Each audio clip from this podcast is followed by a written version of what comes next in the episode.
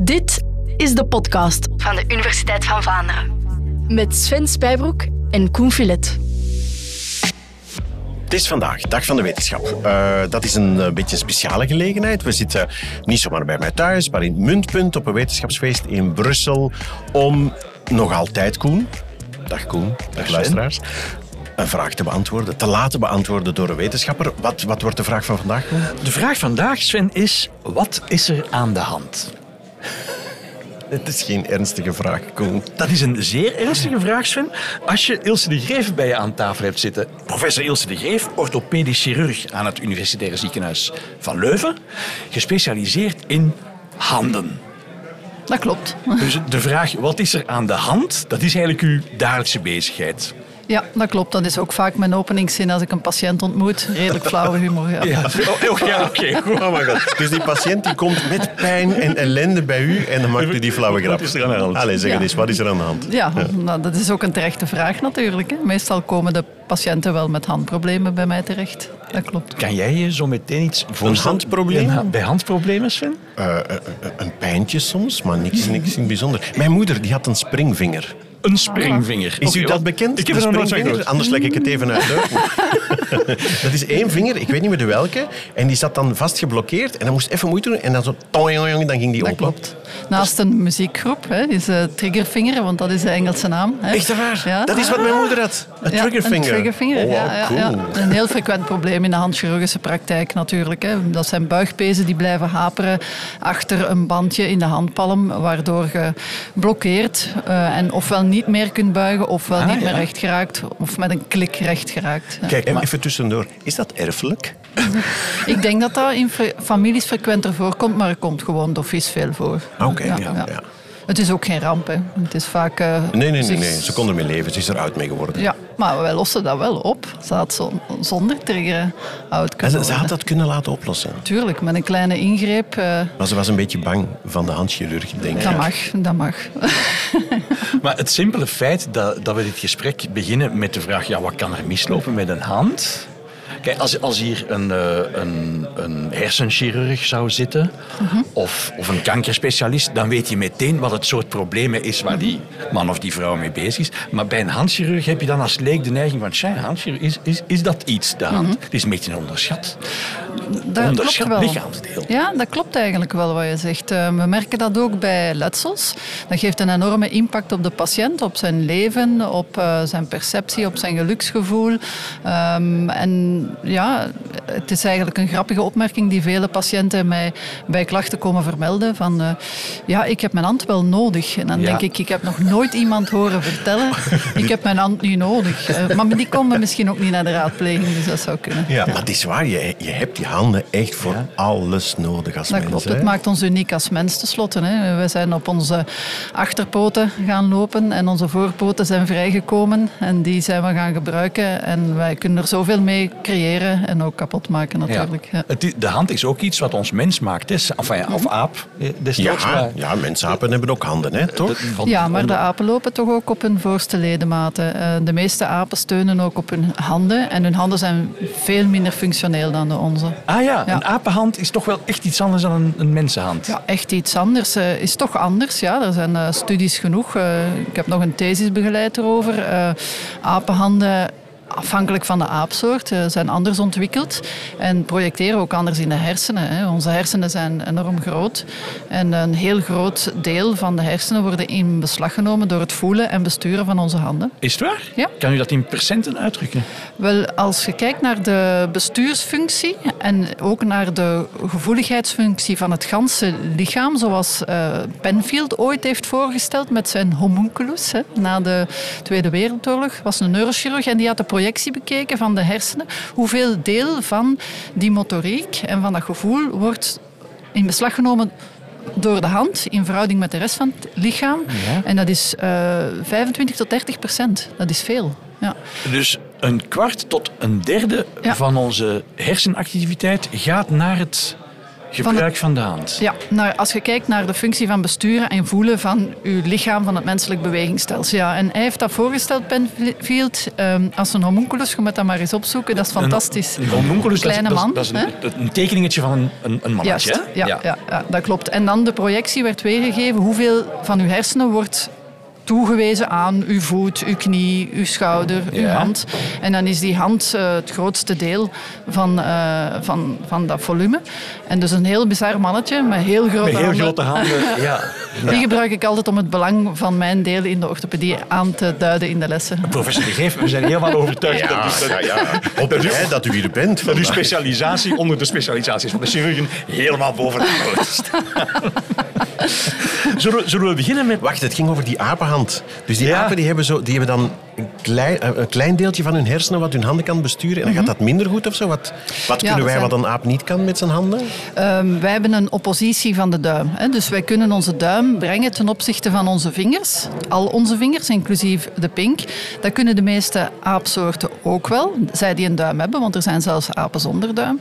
Ehm, maar de verhouding is niet dezelfde. De duim is bijzonder klein.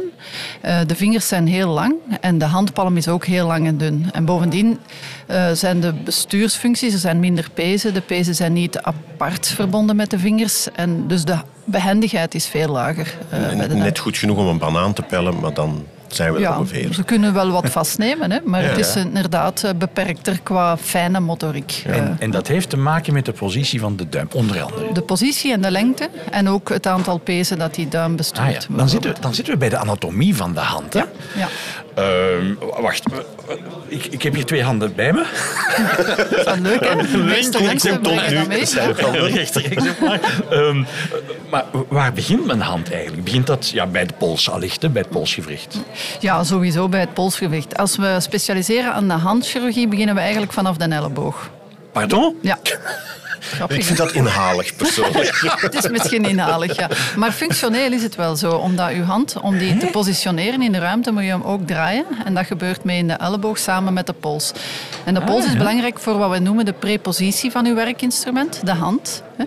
Omdat Prepositie, wat de prepositie, dus het vooraf plaatsen van uw hand zoals je die wilt gebruiken. Ah, ja, ja, uiteraard, een, ja. een goed voorbeeld daarvan is bijvoorbeeld als je, eh, ik zeg dat vaak tegen mijn studenten, als je een mes uit iemand zijn hand wilt trekken die u aanvalt. Ik zou gaan lopen. om een dagelijks maar- voorbeeld. ja, om een dagelijks voorbeeld. Maar ik, dan, dan verander ik vaak naar dat potlood bijvoorbeeld. Hè, neem het potlood vast. En hoe kan ik dat uit uw hand trekken? Als je het mij niet meer wilt bezorgen, dan ga ik uw pols buigen en dan kan jij dat potlood niet meer vastnemen. Dus je gaat... Hier, is, hier is net een gevecht gebeurd tussen Koen en de professor.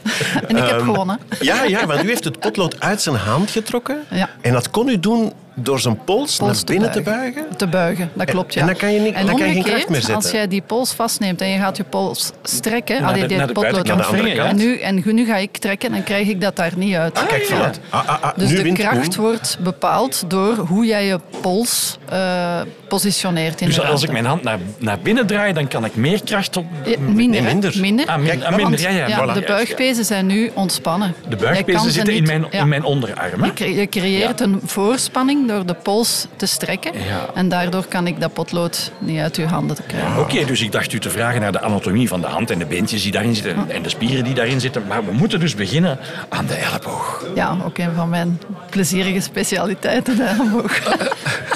De vraag wordt dus, wat is er aan de elleboog? Laat ons bij de hand blijven. Het wordt ingewikkeld, ik voel We het zijn aan mijn bij de hand. elleboog. Oh mijn god, wetenschap, dat is zo gedoe, man. Eh, God ja. En, oh, en moet ik, moeten we het dan ook over de. Hoe heet dat hier? Eh, Onderarm, ja, maar de beenderen die daarin zitten. de ellepijp en het spaakbeen, of de radius en de ulna. Horen die ook bij de hand? Ja, die verbinden eh, de hand met, eh, met uw lichaam. Ja.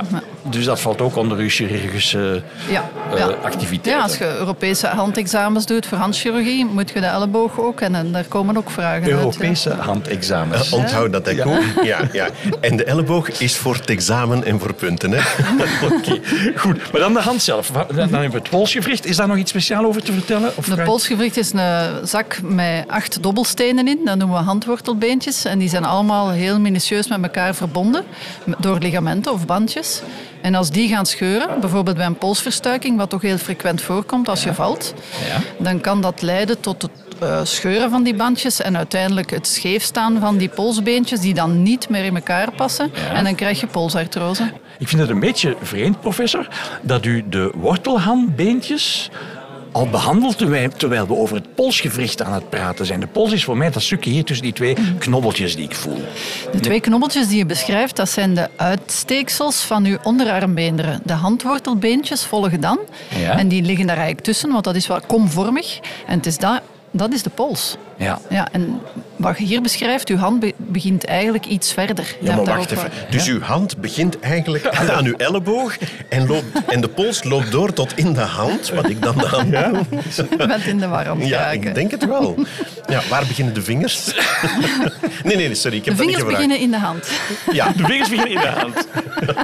Oh dus niet, God. niet, niet bij dat eerste kootje dat ik... Kijk, dat als je ze buigt, dan zie je eigenlijk dat je basisvingerkootje dat dat veel lager ligt en dat dat eigenlijk hier begint zo ongeveer. Eigenlijk onder de knokels, maar dan aan de binnenkant van Ja, de van, dus als je ze spreidt, dan zie je eigenlijk dat hier de Ja. vingers beginnen. Zo. Ja. Hoeveel beentjes zitten er in zo'n hand? Heel veel. Ik ben, eh, dat Mag is precies? ja maar het is, het is voor het Europees handexamen. Ja, hè? ah, Dus we wel. moeten maar dat is geen zijn. vraag die men stelt en ik heb dat al vaak proberen te onthouden en ik ben het terug weg. Oh, Morgen. serieus? Professor? Schandaliseer mij maar.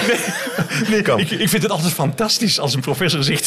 Ik weet het niet meer. Ik heb dat ooit geweten voor het examen anatomie, maar... Ik weet het niet. Nee, maar oké, het het worden. elke 10, keer, eh, 20, 100. Meer. Ja, 100 minder. Ja. Ik weet het Ja. wel.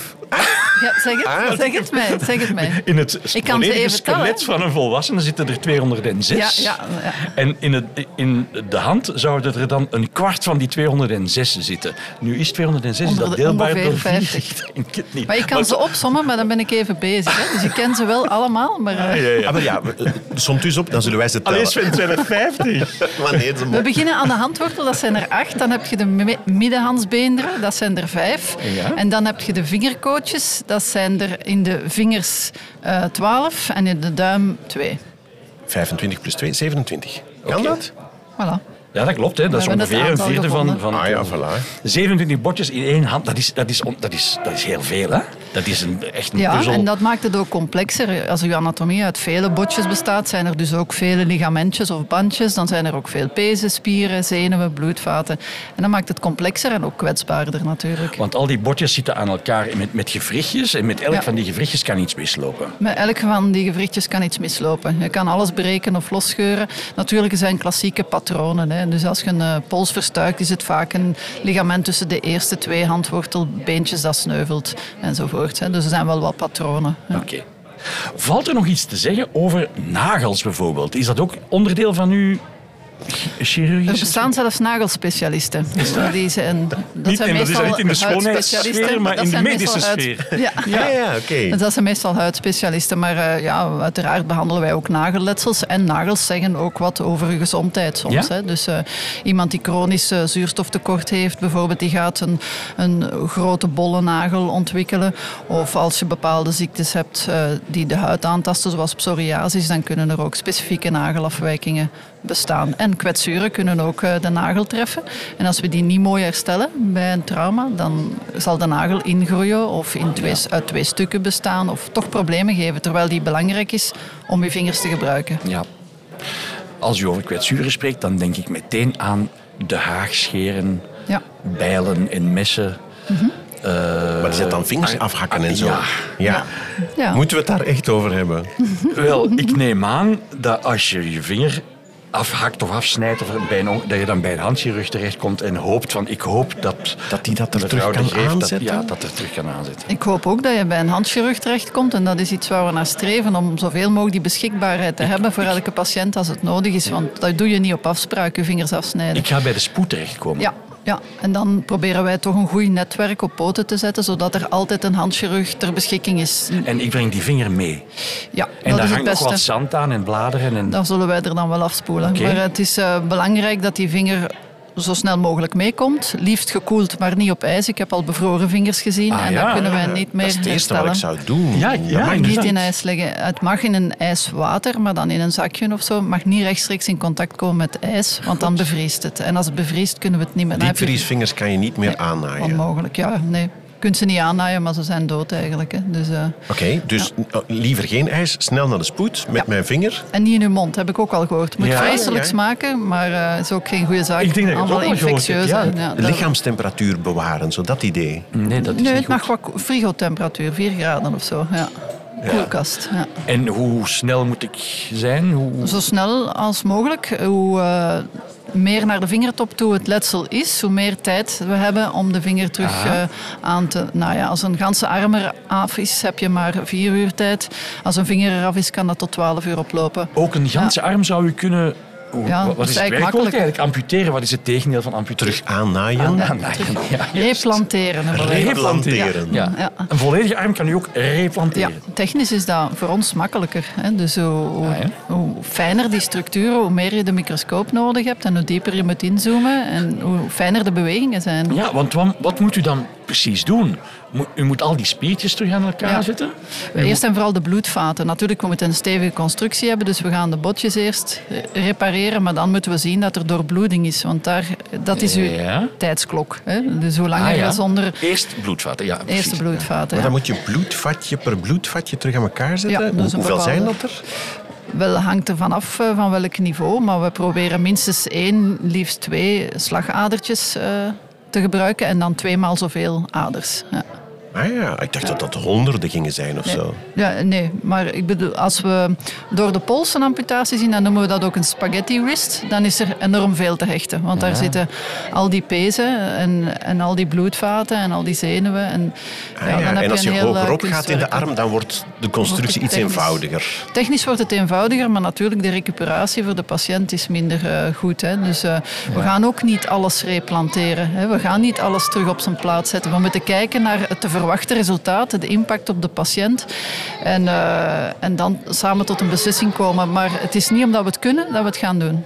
Maar u moet dus slagaders en adertjes aan elkaar naaien? Ja, hechten, ja. Dat Is klopt. dat met, met, met naald en draad? Dat zijn heel fijne microdraadjes, ja, die veel fijner zijn dan een haartje. Maar dat is met een microscoop erop Dat is uit een microscoop. hè. Wij opereren Je zit op een televisie te kijken. Eh, voorlopig kijken wij nog door eh, lenzen. Eh, en wordt het ook geprojecteerd op een scherm. Maar in de toekomst denk ik dat dat zuiver televisie met 3D-projectie zal worden. Ja. Ja. Ja. Dus adertjes, slagadertjes aan elkaar zetten, dan spieren aan elkaar zetten. Dat lijkt mij eenvoudiger, omdat spieren iets groter zijn dan aders en slagaders. Maar misschien vergis ik mij. Het is vooral pezen. Hè. Dus peesstructuren die we vastzetten. In de hand zijn niet zoveel spieren. Het zijn allemaal pezen. De spieren liggen in de onderarm. Er zijn wel kleine eh, spieren die in de hand liggen. Dat noemen we dan intrinsieke spieren. Spieren die dus zowel beginnen als eindigen in de hand. En die zijn wel superbelangrijk voor de fijne motoriek. En die spieren die naar de elleboog gaan, dat zijn dan ext, ex- Extrinsieke, dat klopt, ja. eh, Ja. spieren. Koen is aan het studeren voor Ja. zijn Ja, Europees ja. examen. Je zit goed op weg. Zeg, en, en zenuwbanen, dat lijkt me het kleinste gepruts.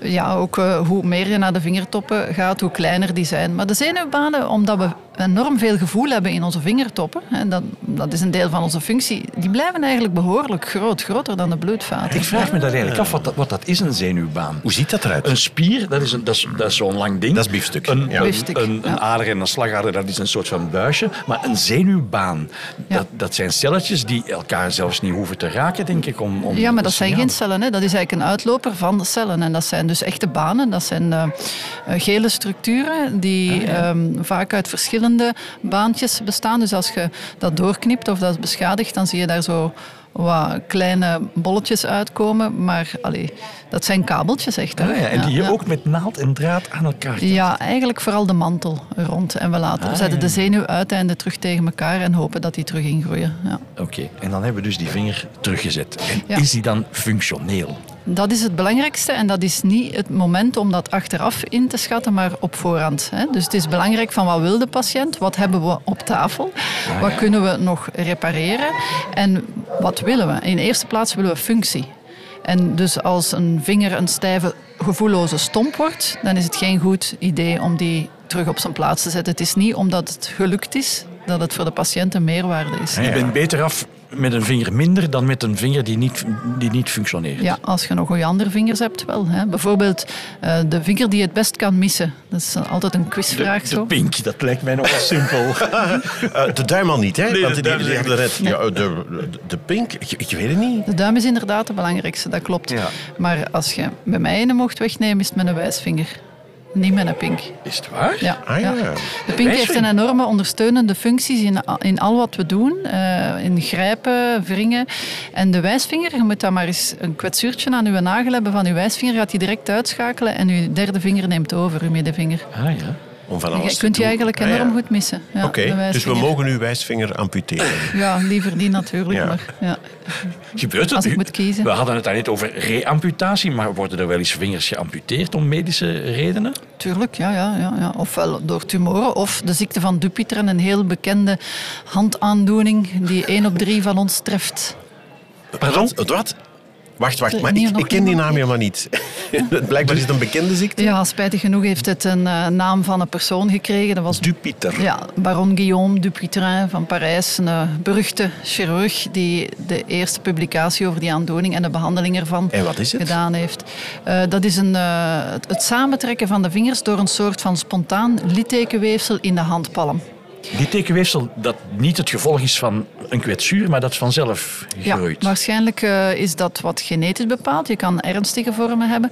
Maar eh, kleine kwetsuren zullen misschien toch wel Ah, ja, de aanleiding zijn. En je krijgt dan een soort klauwhand. Je hand klauwhand, trekt samen en gaat niet meer open.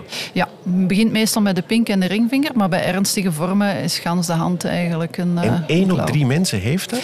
Ja, maar milde vorm. Dus als we bij 50-plussers gaan kijken, ik heb dat ooit gedaan op markten, gaan onderzoek doen, Ja. dan eh, zie je knobbels in de handpalm bij 1 op 3, zowel mannen als vrouwen.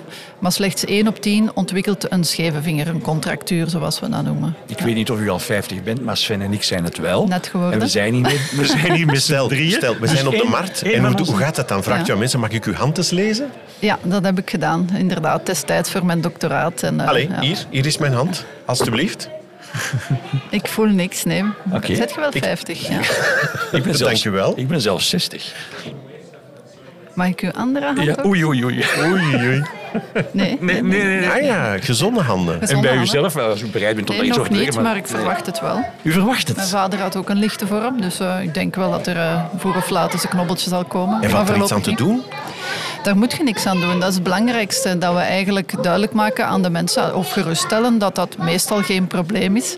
Ehm, maar bij ernstige vormen, ja, vraagt de patiënt om hulp, want je verliest je handfunctie. Dus- Ja. Oké, dus de vraag was, wat is er aan de hand? En het antwoord is, de ziekte van Dupin was het? Nee. Dupuytren. Dupuytren. Dupuytren. Maar u zei daarnet, het hoeft niet altijd behandeld te worden, maar als u het behandelt, dan is het het wegsnijden van dat lit- littekenweefsel. Dat is hetgeen we doen met de handchirurgie. Ja, dat klopt. Het littekenweefsel wegnemen. Maar je vroeg daar straks, worden soms vingers geamputeerd. Ja. En dat kan soms leiden tot amputatie. Ja. Er zijn patiënten die vragen, deze vinger is echt verloren, staat in de weg. eh, en dan wordt er gevraagd voor amputatie. Dat gebeurt. Ja. Maar dat is eerder uitzonderlijk. Apropos van ehm, eh, vingers die in de weg staan gesproken. Kent u de eh bluesgitarist Hound Dog Taylor? nee, kent u niet.